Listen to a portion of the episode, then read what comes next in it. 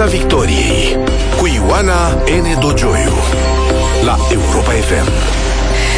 Bună seara, bine v-am găsit în Piața Victoriei. Invitatul meu în această seară este ministrul, aș fi tentată să spun al SF-ului românesc, adică al digitalizării, care ar trebui să ne scape de plimbatul hârtiilor între sau chiar în interiorul aceleiași instituții, și ministrul cercetării și inovării, care ar însemna inclusiv lucrări de doctorat bazate pe o reală cercetare, nu compilații, în cel mai bun caz, cu ghilimelele la locul lor. Bună seara, bine ați venit la Europa FM, domnule ministru Sebastian Burduja. Vă mulțumesc, doamna Enedo Gioiu, și pentru onorantul titlu de ministru al SF-ului, eu îi spun Ministerul Viitorului, pentru că și cercetarea, și inovarea, și digitalizarea, și telecomunicațiile, și inteligența artificială, și securitatea cibernetică, și spațiul, au toate de-a face cu viitorul. Nu sunt toate în titulatura Ministerului, dar sunt parte din uh, lucrurile de care ne ocupăm.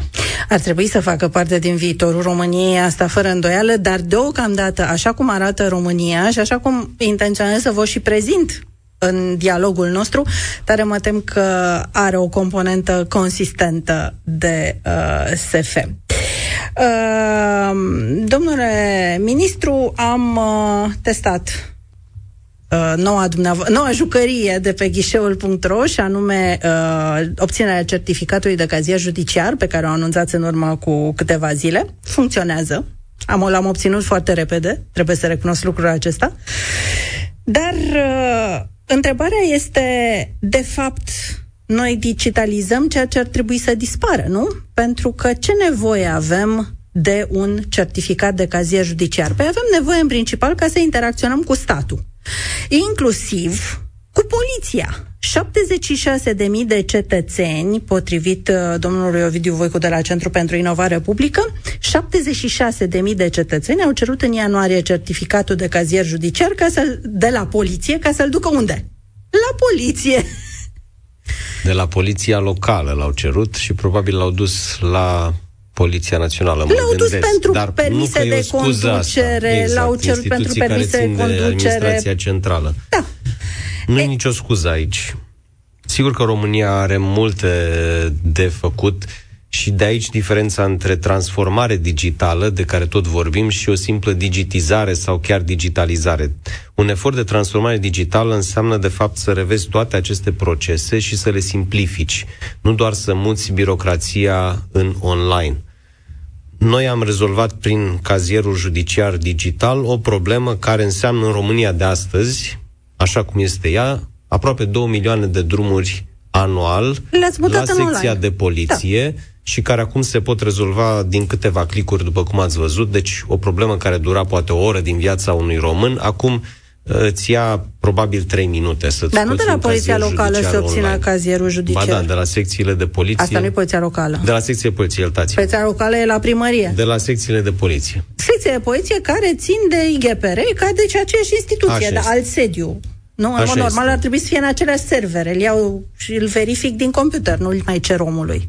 Fie Asta ține de nivelul redus de interconectare a bazelor de date, de multe ori în cadrul acelorași instituții. instituții dar, încă o dată, noi am luat un top al uh, problemelor și al serviciilor publice care necesită interacțiuni cu statul din partea cetățenilor și câte dintre ele se întâmplă anual. Și pe primul loc a ieșit acest cazier judiciar. Eu m-am bucurat că am reușit să-l digitalizăm pentru că a fost și ca un pilot. De ce spun lucrul acesta? Înseamnă să ai o interacțiune între ghișeul.ro, care e o platformă dezvoltată în parteneriat public-privat Autoritatea pentru Digitalizarea României, instituție publică, APERO, Asociația Plăților Electronice din România, pe de-o parte, și MEAI-ul, deci Ministerul de Interne, cu propriile baze de date, iar pe cazier judiciar în mod special, de la început, deci de acum șapte-opt luni de zile când am deschis primele discuții, au invocat faptul că sunt date sensibile și că nu putem să le generăm online decât dacă certificăm într-un mod suficient de riguros identitatea fiecărui utilizator.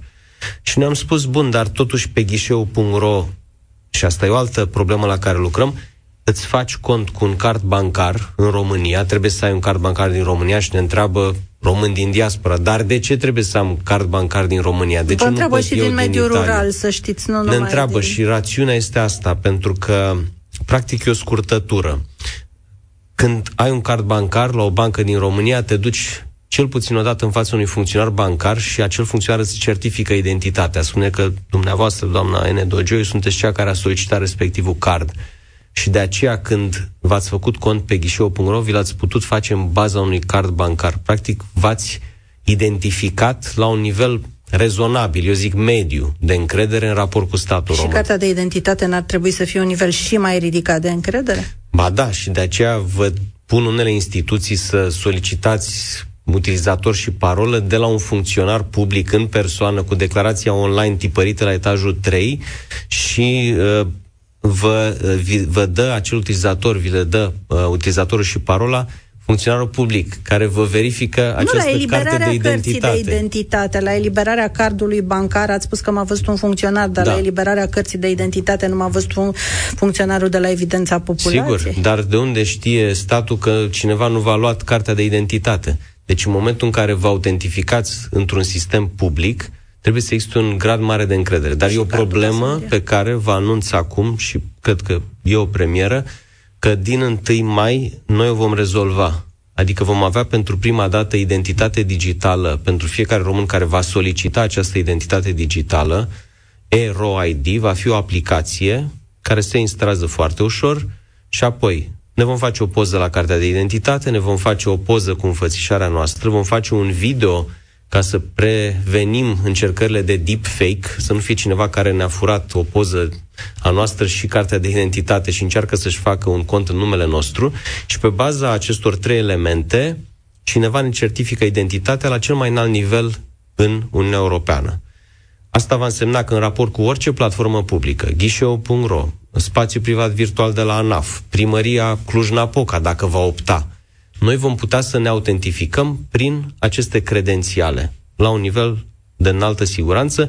Deci, în raport cu statul, românii care vor opta pentru această identitate vor avea un singur utilizator și o singură parolă. Nu vor trebui să mai țină... Pentru toate instituțiile? Corect. Dar numai acele instituții care doresc ele? Care aceast... vor opta pentru acest modul, de el va fi gratuit. Deci eu nu văd de ce o instituție publică nu va opta să includă acest mod de autentificare. Știți, și acum, când intrăm pe anumite conturi de rețele sociale sau de magazine online, putem să ne autentificăm chiar cu contul de e-mail, de rețea socială, așa va fi și pe viitor. Vom putea să ne autentificăm cu un utilizator și cu o parolă aferent uh, primăriei Cluj sau cu acest sistem centralizat, să-i spunem, de identitate digitală. Deci va fi un, va fi un cu totul alt uh, mod de lucru și cel mai important este că nu vom mai fi chemați la ghișeu să ne prezentăm cartea de identitate ca să primim credențiale. Și de asemenea nu va trebui să mai avem card bancar pe ghișeu.ro. Deci și românii din diaspora vor putea să aibă cont pe ghișeu.ro fără să se mai ducă în persoană la un ghișeu bancar. Deci va fi necesară cartea de ident- o poză a cărții de identitate, o poză a o facem titularului cu și un video, și un video tot deci cu un dispozitiv o... sau cu un laptop.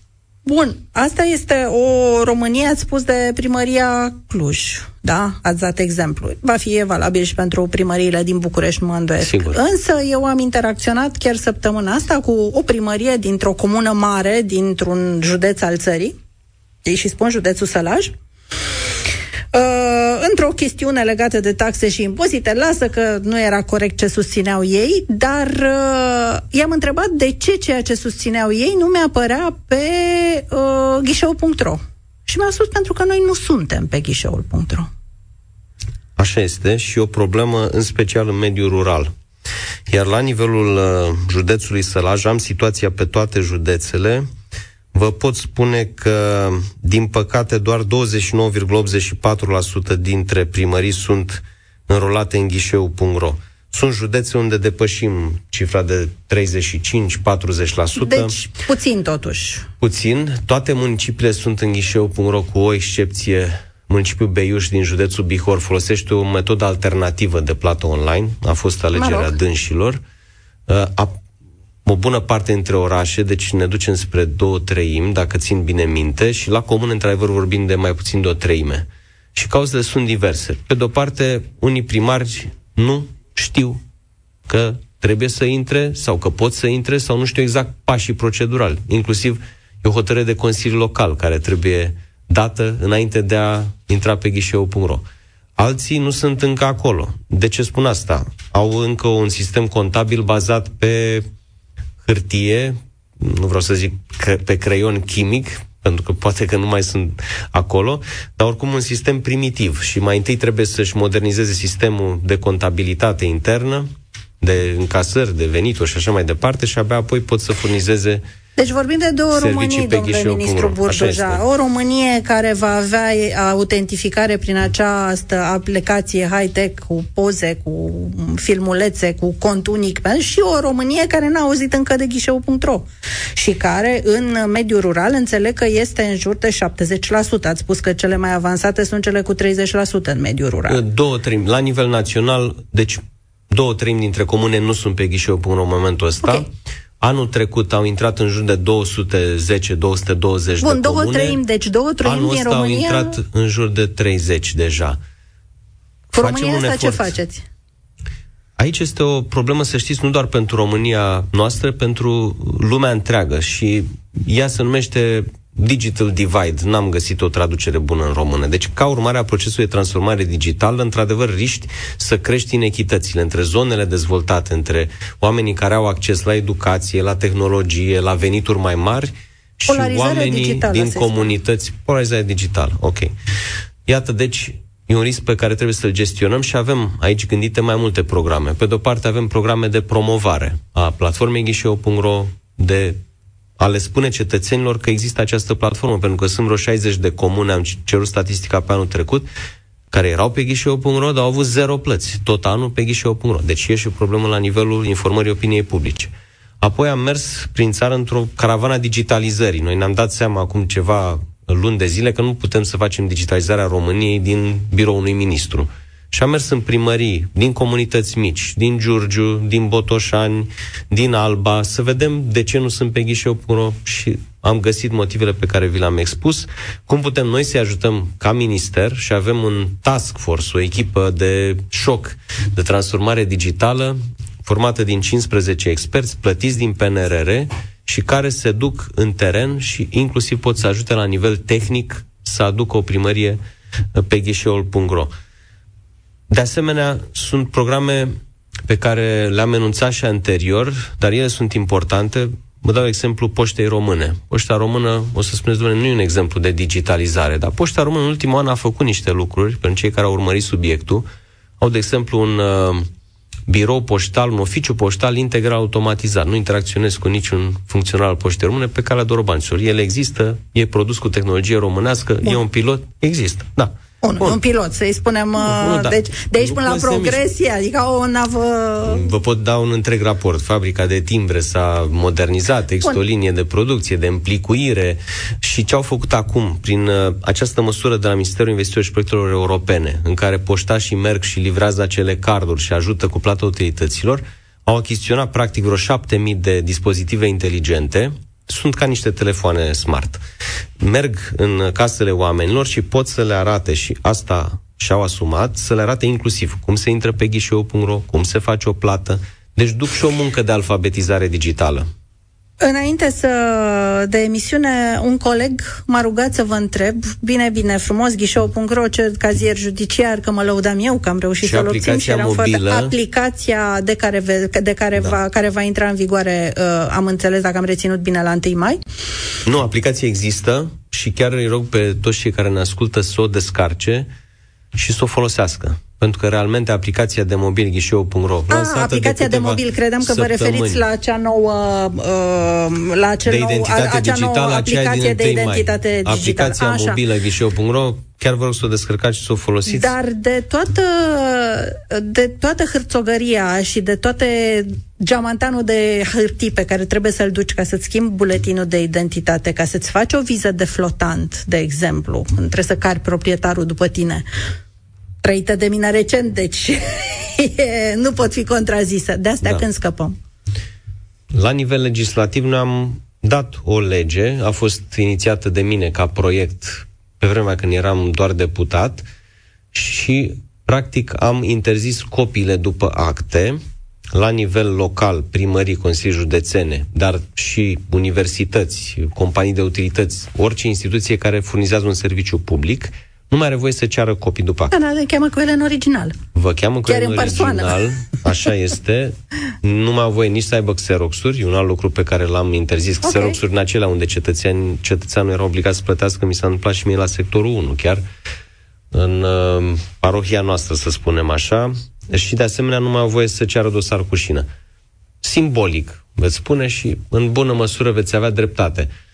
Toate aceste procese trebuie desțelenite. Nu se întâmplă peste noapte lucrul acesta și nu o face nu îl face Ministerul Digital. Deci, din punctul acesta de vedere, nu există nicio perspectivă ba, să, da, să cloudul scăpăm. guvernamental. E, asta cloudul speram să-mi spuneți. și Platforma Națională de Interoperabilitate. Cloudul guvernamental sună așa SF.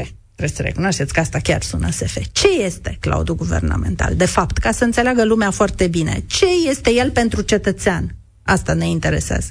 Foarte mulți români au astăzi pozele într-un cloud. Poze din telefonul fiecăruia sunt într-un cloud. Asta înseamnă că dacă pierdem respectivul telefon sau îl înlocuim, pozele acelea rămân, rămân. salvate într-un cloud, într-un norișor.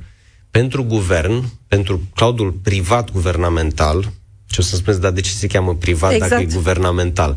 Privat pentru că este un cloud, dacă vreți, e protejat. Nu este un cloud uh, al unei entități comerciale. Acelea sunt clouduri deschise, publice.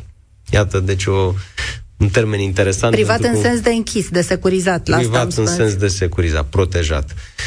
Și înseamnă patru centre de date, care vor fi gestionate de STS, Servicii de Telecomunicații Speciale, înseamnă că datele românilor vor sta într-un loc sigur, nu vor mai sta pe servere locale, pe calculatoare, dacă vreți imaginea celebră cu serverul de sub biroul unui președinte de agenție sau de oficiu.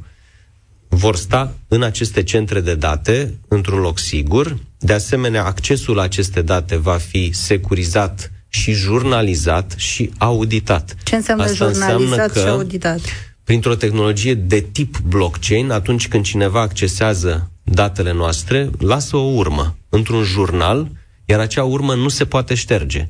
Deci, oricine o va putea audita, oricine dintre cei abilitați, și mai mult decât atât, noi și în ordonanța pe cloud și în hotărârea de guvern aferentă serviciilor de cloud, promovată săptămâna trecută, adoptată de guvern, am trecut clar notificarea cetățenilor. Asta înseamnă că în momentul în care statul îmi accesează datele personale, eu primesc o notificare și știu cine mi-a accesat, când mi-a accesat și temeiul legal pentru care datele mele au fost accesate.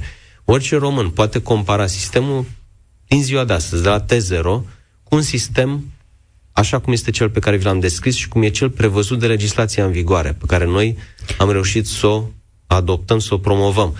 Deci este mult mai sigur, Cine mult mai transparent. Până la ce, cât de sigur ai să vedem cine controlează. Ați spus oricine dintre cei abilitați poate controla Autoritatea urma. pentru digitalizarea României răspunde de cloudul guvernamental, e principalul pilon administrator al cloudului guvernamental, este un organism civil și subliniez lucrul acesta, pentru că ne-am am insistat foarte mult ca acest cloud să rămână în zona civilă. Și el rămâne în zona civilă. dacă nu mă înșel eu foarte tare și nu mă înșel, este numai ce a fost numit un fost ofițer SREI, nu?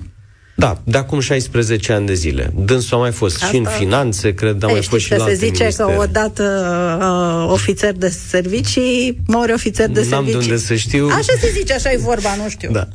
Uh, bun, E o decizie pe care nu pot să o comentez. Profesionismul dânsului și îl va aproba la locul de muncă. Cred că a fost și în trecut în poziții de răspundere similare. A, nu, nu, nu vorbeam de profesionalism, vorbeam de civilie. Acum. Dar e foarte important să audă toți românii lucrul acesta.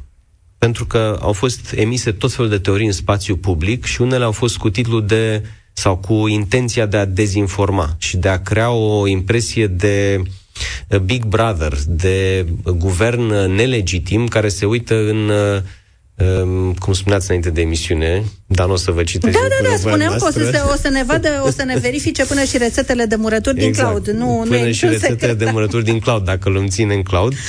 Gluma, Bun, deci e important de spus că orice acces la datele noastre este jurnalizat, Așa. este verificabil de către un organism civil, ADR-ul, și de asemenea noi suntem notificați. Asta cere legea. Noi adică ministerul. Noi adică cetățenii. A, Fiecare adică cetățean cetățenii. știe în momentul uh-huh. în care statul accesează datele. Excepție, cauze penale, anchete, nu putem să notificăm un om care este într-o anchetă Cauze penală. penale, anchete, dar cu mandat?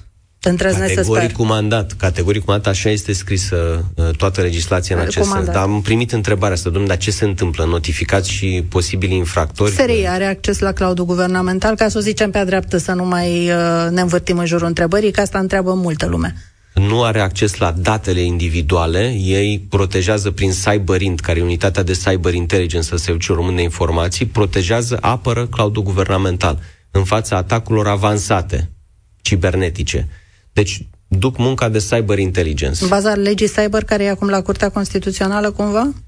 Uh, sigur, inclusiv legea cyber, care este în dezbaterea uh, Curții Constituționale și cred că urmează să se pronunțe pe această speță. Și acuzațiile aduse, mă rog, în sesizare sunt tocmai de încălcare a, a vieții private în, a, în cadrul, în prevederile legii cyber, adică Juriștii noștri mi-au dat un punct de vedere de vreo 30 de pagini, în care și o parte din acest punct de vedere este public și noi l-am transmis ca drept la replică la mai multe articole în care demontează punct cu punct tot ce s-a spus.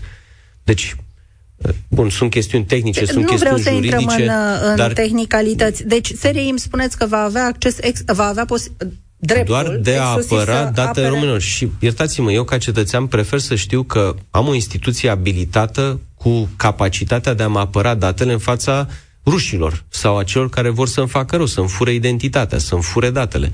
S-a întâmplat lucrul ăsta în alte state, adică nu trebuie să ne jucăm cu aceste lucruri și și alte state democratice europene cu stat de drept au apelat la serviciile din Arcul de Securitate Națională pentru protecție cibernetică. Acces la date va avea această autoritate? Unii Corect. numai ea va avea acces la date? Sigur, acces la date Bun, ca să interconectăm instituțiile, pentru că parte din cloudul guvernamental este această platformă națională de interoperabilitate și anul trecut Parlamentul a făcut un lucru foarte bun, Sabin Sărmaș, președintele Comisiei de IT, a fost inițiator să adopta legea interoperabilității, uh-huh. care a schimbat prima dată paradigma și a spus instituțiilor statului, atenție, nu sunteți proprietare pe datele românilor. Datele aparțin circul. cetățenilor, nu mai puneți pe drumuri, faceți datele să circule între instituții, nu puneți oamenii să circule deci, pe la Deci, cuvinte, nu, bă, dacă deci, trebuie dacă... cazierul verificat cazierul, îl vor verifica în cloud? Asta îmi spuneți? Exact. Și atunci, în baza unor reguli de acces, iarăși cu jurnalizare, cu permisiuni, cu nivel de uh, permisiune uh, de acces, sunt funcționari de la diverse instituții care vor putea accesa aceste date, dar ei lasă o urmă, nu accesează decât în baza unui temei legal și sunt convins că tocmai tehnologia este răspunsul de a preveni abuzurile. Piața Victoriei cu Ioana N. Dogioiu la Europa FM. Invitat în această seară în Piața Victoriei, domnul ministru Sebastian Burduja. Uh, domnule ministru, ce date vor fi mutate în, uh, în cloud? Tot ce e acum prin sertare, de exemplu, datele de la casele de pensii, evidența vechimii în muncă, Ați spus de serverul de sub birou, dar ce facem cu dosarele din și ele, dosarele din dulapuri? Sigur, trebuie făcut un proces de digitalizare a respectivelor informații sau măcar de digitizare, astfel încât trebuie să fie accesibile respectivele informații în cloud. Ar Pentru că dacă sunt doar în format letric, nu putem, vă dați seama, să ne interconectăm cu dosarul cu șine. e imposibil. Bun, sunt undeva la 80 și ceva de instituții care vor migra în cloud. Ele sunt trecute și în hotărârea da. de guvern. Asta înseamnă că au anumite baze de date și începem cu acelea. Poate au alte informații care sunt doar pe suport hârtie, acelea nu vor putea fi migrate în primă fază. E o chestiune de logică elementară. Dar important este să reușim interconectarea aceasta a bazelor de date așa cum sunt ele și ea nu este simplă. Lumea întreabă, de ce cloudul costă, nu știu, aproape 600 de milioane de euro? E adevărat, e grant, deci sunt bani gratis între ghilimele, prin PNRR. PNRR-ul este... Sunt două aspecte, ele se împart aproape egal, e adevărat cu un plus pe partea de infrastructură hard. Deci cele patru centre de date, ele sunt clădiri cu servere, cu echipamente înăuntru lor, cu sisteme de ventilație, de răcire și așa mai departe, cu un element pronunțat de reziliență, vorbim de patru centre de date și România va fi printre cele mai uh, rezistente state uh, din perspectiva cloudului guvernamental, Dar vorbim și a doua, de a doua investiție și anume cea de migrare, unde efectiv este muncă de programare, pentru că sistemele nu sunt la fel, din contră, în sistemul public românesc sunt tot felul de sisteme și platforme soft folosite și ele trebuie să uh, trebuie să le învățăm să vorbească unele cu altele. Și asta este partea aceasta de migrare și de aducere în cloud a acestor informații. Știți deci că la noi ANAF nu, la ANAF nu comunică computerele de la etajul 1 și la, cu cele de la etajul 4 și vă spun că concret nu e metaforă. Nu trebuie să-mi spuneți, am fost secretar de stat în Ministerul Finanțelor deci știți și foarte bine. știu foarte bine acest Deci da, va fi. În România, când spui uh, firme IT, cu, și mari construcții IT cu statul, uh, spui uh, un fenomen de tip ghiță și știți la ce mă refer. În acest caz, la cine vor merge acești bani pentru toată această construcție IT? Cum vor fi selectate firmele?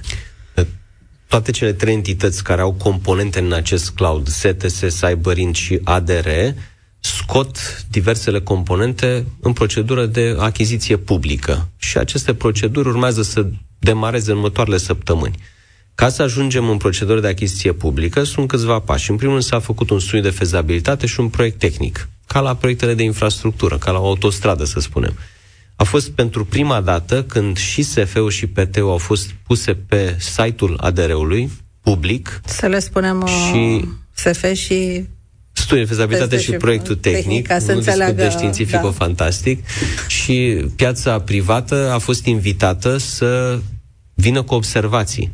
În urma acestor observații, în urma analizei colegilor mei din Task Force, ne-am modificat și am îmbunătățit substanțial această documentație tehnică, astfel încât să deschidem competiția tuturor soluțiilor disponibile pe piață, de la companii locale până la companii internaționale. Și s-au arătat interesate în această primă discuție și companii internaționale? S-au arătat interesate cele mai mari și reputabile companii internaționale și pe, pe valoarea noastră ele se vor prezenta la această procedură de achiziție publică și vor putea să furnizeze componente în acest cloud. Ceea ce nu am... Uh, deci nu am făcut excepție de la un lucru și acest lucru se regăsește în hotărârea de guvern aferentă cloudului și anume furnizorii de servicii, de componente pentru cloud trebuie să treacă testul prevăzut în celebra lege 5G. Legea care exclude din sistemele de telecomunicații, dar și din sistemele de IT ale statului, furnizori din afara României, din zone care nu prezintă încredere. Și știm cu toții. De exemplu, nu o să primiți pe nimeni din Rusia, nu? Bănesc. Și Ca un exemplu, așa Rusia, la modă. China și da, sunt da, și da, alte da. state. Noi pentru Rusia, în mod special, am dat o lege aparte, legea Kaspersky, între ghilimele, așa am spus, în care Olo. am interzis instituțiilor publice... Kaspersky nu e, nu e din zonă bună, din ce știu eu. Tocmai. Deci uh, am interzis instituțiilor publice Aha, să da. achiziționeze da. antivirus de, de proveniență Aha. rusească, și nu doar respectiva companie, ci și alte companii rusești și chiar uh, ieri am semnat și ordinul cu normele de aplicare ale acestei legi noi. Deci, nicio instituție publică din România nu mai are voie să apeleze la soluții mhm, antivirus uh-huh, uh-huh. rusești.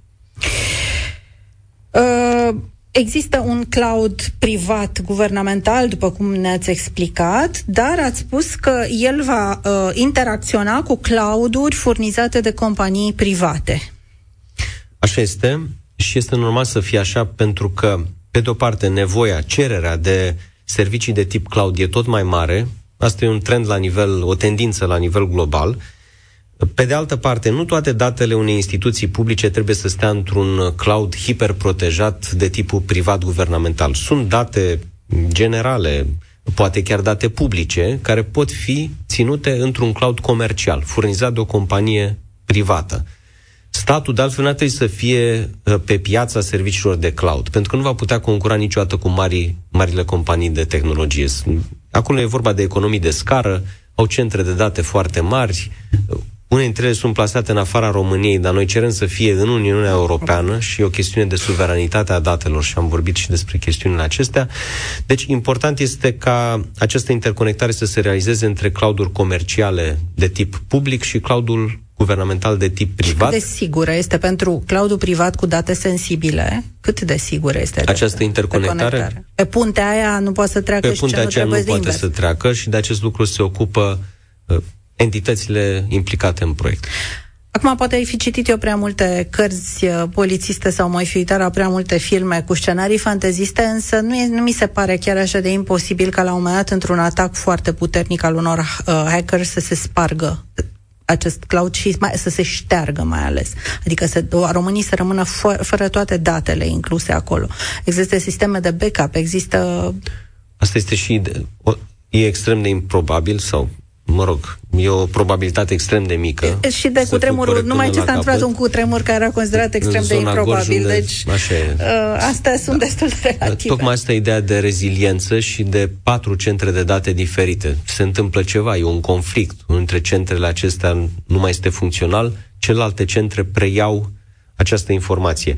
Alte state s-au gândit inclusiv la ambasade digitale, între ghilimele, uh-huh. cum le numesc ei, și își fac un centru de date pe un alt teritoriu poate chiar în Europeană, nu e prins în proiect, nu e prins o asemenea inițiativă, dar e un lucru la care ne putem gândi pe viitor dacă vrem un grad și mai mare de reziliență și avem încredere într-un alt stat să ne punem un centru de date acolo.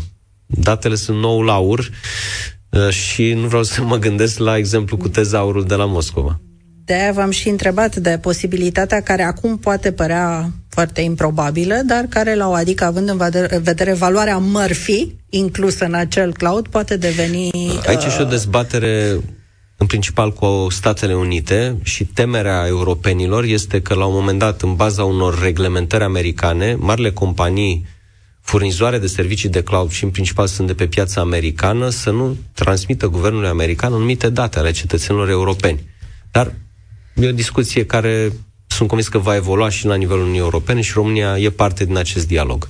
Uh, și tot acest cloud trebuie să fie gata până în prima fază, până în 2026? Până în 2026 pe deplin, adică cele patru centru de, centre de date vor fi operaționale la final de 2026. Domnule ministru Burdușa, sunteți nu numai ministrul digitalizării, despre care am vorbit, sigur se putea cu mult mai mult, dar acesta e timpul, dar sunteți și ministrul cercetării. Orice teză de doctorat este o teză de cercetare, da? Prin definiție, sau ar trebui să fie o teză de cercetare. Și atunci am să vă întreb frontal, deși nu o să vă facă nicio plăcere, sunt convinsă, cum vă simțiți în compania domnului Bode, în același guvern, în aceeași sale de ședință de uh, guvern, în condiția în care domnul Bode este acuzat de o comisie de etică a celei mai mari universități din România, că teza de cercetare a domniei sale este grav viciată.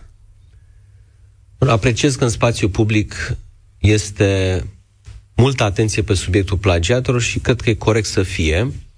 Provin dintr-un sistem educațional de educație superioară din Statele Unite, unde toleranța este absolut zero. Cu atât mai mult, Și prima mea experiență în America a fost la Stanford, în care la primul examen profesorul a ieșit din sală și eu n-am înțeles ce s-a întâmplat, pentru că în România era de de neacceptat. SF, de, că tot era SF să dai un examen fără profesor și ieșea în baza codului de onoare al universității, pe care fiecare dintre studenți îl semna.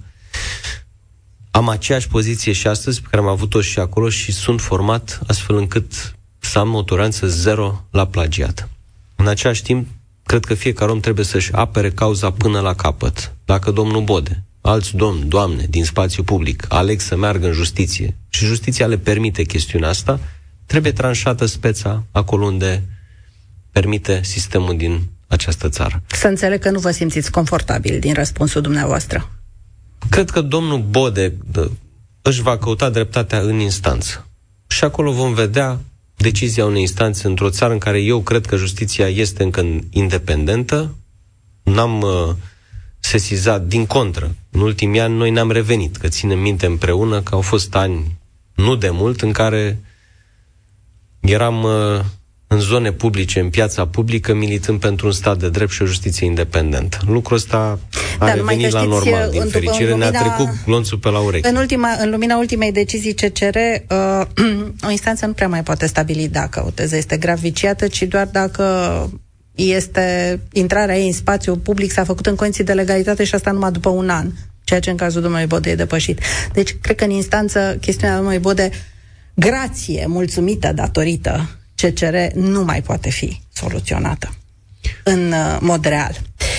Da, acum... Totuși e de așteptat și o decizie a instanței. Cred că e o așteptare firească și o să ca orice cetățean A are fost așteptat și, și Godot la vremea Are dreptul și domnul Bode să meargă în instanță. Uh, domnule ministru, acum, uh, plagiate nu sunt singura problemă a tezelor doctorat, a cercetării din teze de doctorat. Și uh, uh, președintele Comisiei de Etică de la UBB, uh, domnul Acean Dragoș, spunea că e o problemă de fond aici. Că doctoratul nu este reglementat așa cum trebuie. Că cercetare, omul care, care face doctoratul, care este doctorant, nu este plătit numai pentru asta, numai pentru acea cercetare. Profesorul care îl îndrumă nu este plătit numai așa. N-ar trebui schimbat fundamental, n-ar trebui gândită altfel, poate trecută la Ministerul Cercetării. Eu vă dau exemplu meu, iarăși, mie, mie cel mai aproape de m, suflet. Am uh, făcut un doctorat la Academia de Studii Economice, l-am absolvit în 2019, teza mea e pe site-ul meu burduja.ro. Și nu l-am început decât atunci când am avut ceva de spus în literatură nou. Adică teza mea e pe corupția între entități private, privat, business to business corruption, privat la privat. Și sunt spețe pedepsite de codul penal românesc lumea. Nu știe asta, dar șpăgile între firme se pedepsesc da, da. în România. Rar, dar legislația prevede și am făcut o lucrare de doctorat. Deci nu m-am apucat de ea, eu am avut bursă la ASE, am intrat primul în promoția mea, am terminat suma cum laude. Vă spun toate lucrurile astea pentru că mi-a păsat de respectiva teză. Deci chiar am muncit și m-am străduit. Am făcut și cercetări calitative și cantitative. Nu cred că cineva trebuie să poarte doctoratul la rever, ci trebuie să facă un doctorat atunci când vrea să-și lase o contribuție asupra literaturii de specialitate. Asta este sensul unui doctorat. Dar pe, în privința reglementării lui nu ar trebui făcute schimbări? Asta Cate, având în vedere tot ce se întâmplă, e clar că sistemul undeva este disfuncțional. Ai mai multe entități, instituții, consilii care se uită la această speță, uh, ai uh, reguli diferite de citare, ai tot felul de uh, spețe care nu au fost clarificate în legislație. Ca ministru al cercetării, noi avem, adică noi ca minister, avem, tot, uh, avem toată disponibilitatea să sprijinim clarificarea acestei chestiuni împreună cu Ministerul Educației, cu Consiliul Național Rectorilor, cu toți cei care trebuie să fie implicați în acest proces. Din păcate trebuie să ne oprim aici despre ce înseamnă cercetarea în România sau ce nu înseamnă cercetarea în România. Uh, cu altă ocazie, uh, domnule ministru Sebastian Burduja, vă mulțumesc pentru prezența în piața Victoriei în această seară și sper să ne revedem. Mereu o plăcere. Dragi prieteni, uh, o seară frumoasă să aveți și o săptămână minunată cu Europa FM până ne auzim din nou miercurea viitoare. Piața Victoriei cu Ioana N. Dogioiu la Europa FM.